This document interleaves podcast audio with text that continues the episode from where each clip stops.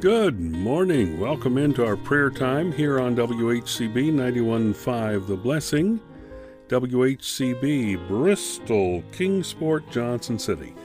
Kenneth Hill here with you for our prayer time get together.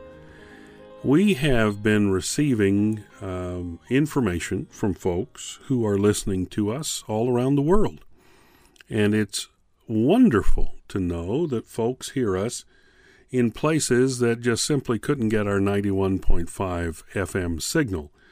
Our signal is uh, relatively strong uh, considering that we only have 1500 watts.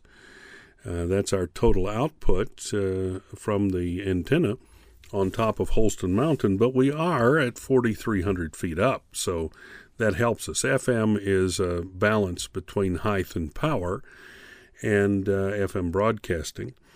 And so for WHCB, we have been really blessed with our uh, transmitter location on Holston Mountain.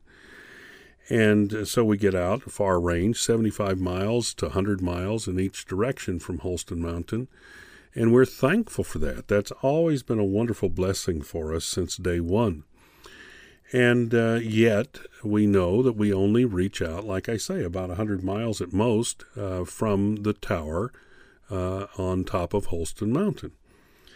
However, we get information from folks uh, in South America, uh, in uh, Europe, in Africa.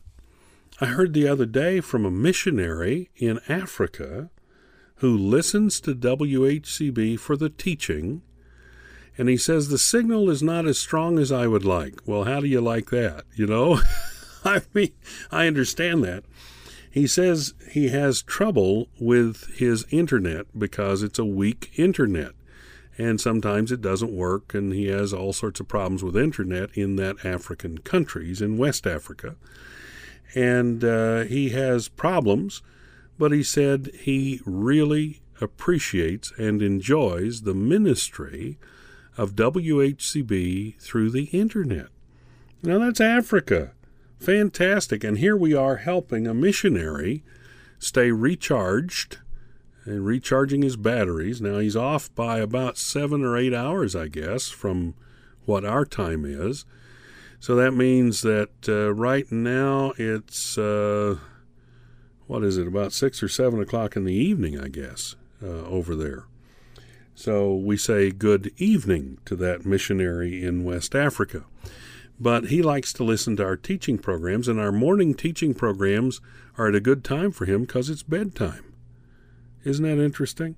So we praise the Lord for that. It's always good to hear from these folks and to know that uh, our streaming, uh, which has been improved vastly, is being used of God. It is not inexpensive. I need to remind you that. It's one of the many things that cost us money and cost quite a bit of money for us to keep doing it. So, uh, as you think about your potential of giving to WHCB, remember uh, the missionary in West Africa who's being uh, brightened up, his days being brightened up uh, by WHCB because of your support for this work is fantastic. Thank you very much. J. Harold Smith wrote this in the Your Good Neighbor publication back in January 1984. It goes like this When Mark Twain was touring Europe with his wife and daughter Clara, they met a great many noted people. The writer was invited to the palace of the King of England. He dined with the President of France. He had been asked to visit the German Emperor. His little girl was greatly impressed and said, If it keeps going on this way, there won't be anybody left for you to get acquainted with except God. That's the way it is with a lot of folks. We want to meet important officials such as the mayor, the governor, the president, the famous athlete, the movie star, but we fail to get acquainted with the one who is greater than any of them, and that's God Almighty. when you think about it, our aim should be to get acquainted with God. We read about him in the Bible. We know he created the world in all its beauty and then placed man right here on the earth. We know he causes the sun to rise and set, the rain to fall, the crops to grow. We know of his love in sending Jesus into the world to teach us how to live. He died on the cross for our sins, was raised from the dead, that we might have the certainty of life everlasting. We've learned many things about him, yet many of us just simply do not know the Lord God. Too many of us are like the six blind men who went to see the elephant. And the see, of course, is in quotations. The first felt his tusk and said, An elephant is like a spear. The second man felt his tusk and said, An elephant's like a snake. Uh, felt his trunk and said, The elephant's like a snake. The third felt his ear and said, The elephant's like a fan. The fourth man felt his side and said, The elephant is like a wall. Fifth man examined the elephant's leg and said, An elephant is like a tree. The sixth touched his tail and said, An elephant is like a rope. And all of them together didn't know what the elephant was like. Each one had his own idea, but it was not sufficient. But then you may say, We can't see, touch, or hear God. How is it possible for us to know Him? Well, how do you come to know anybody? Not just by seeing a person. If your family moves into a new neighborhood, you learn your neighbor's name, you see them walking into their home, even wave to them in your yard. You recognize them, but you still really don't know them. So, how are you going to get to know them? You're going to have to talk to them, meet them, spend time with them. That's the same way you're going to get acquainted with Almighty God. There are hundreds of people who have computers and cell phones and every kind of digital device you can imagine and may talk with others all over the world. That is the way it is with God. Day by day, you talk with Him, and then you wait quietly and expectantly for Him to send you some message. You don't hear an audible voice, nor is one necessary, for God puts his thoughts into your mind without the aid of sound.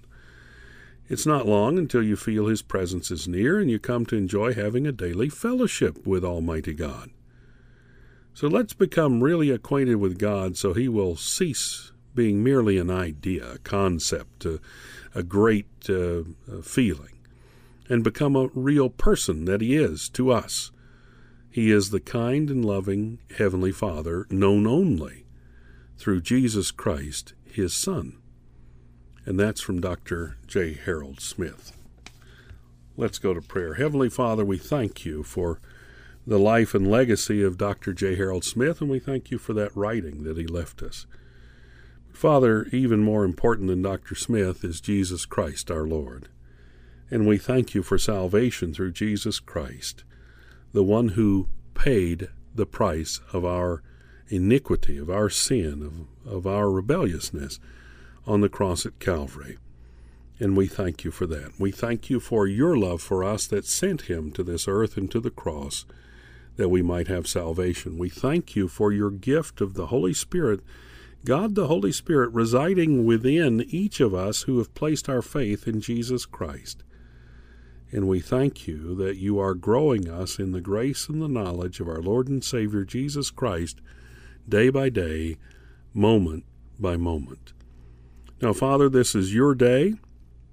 We are your children, and we want to do your work your way. So put it before us. Give us the ability, give us the direction, and let us do what you would have us to do today. Now, Father, I would pray for your provision for each of our listeners and for the work of WHCB today. And we thank you, Father, for that and for all the many blessings you give us. In Jesus' name,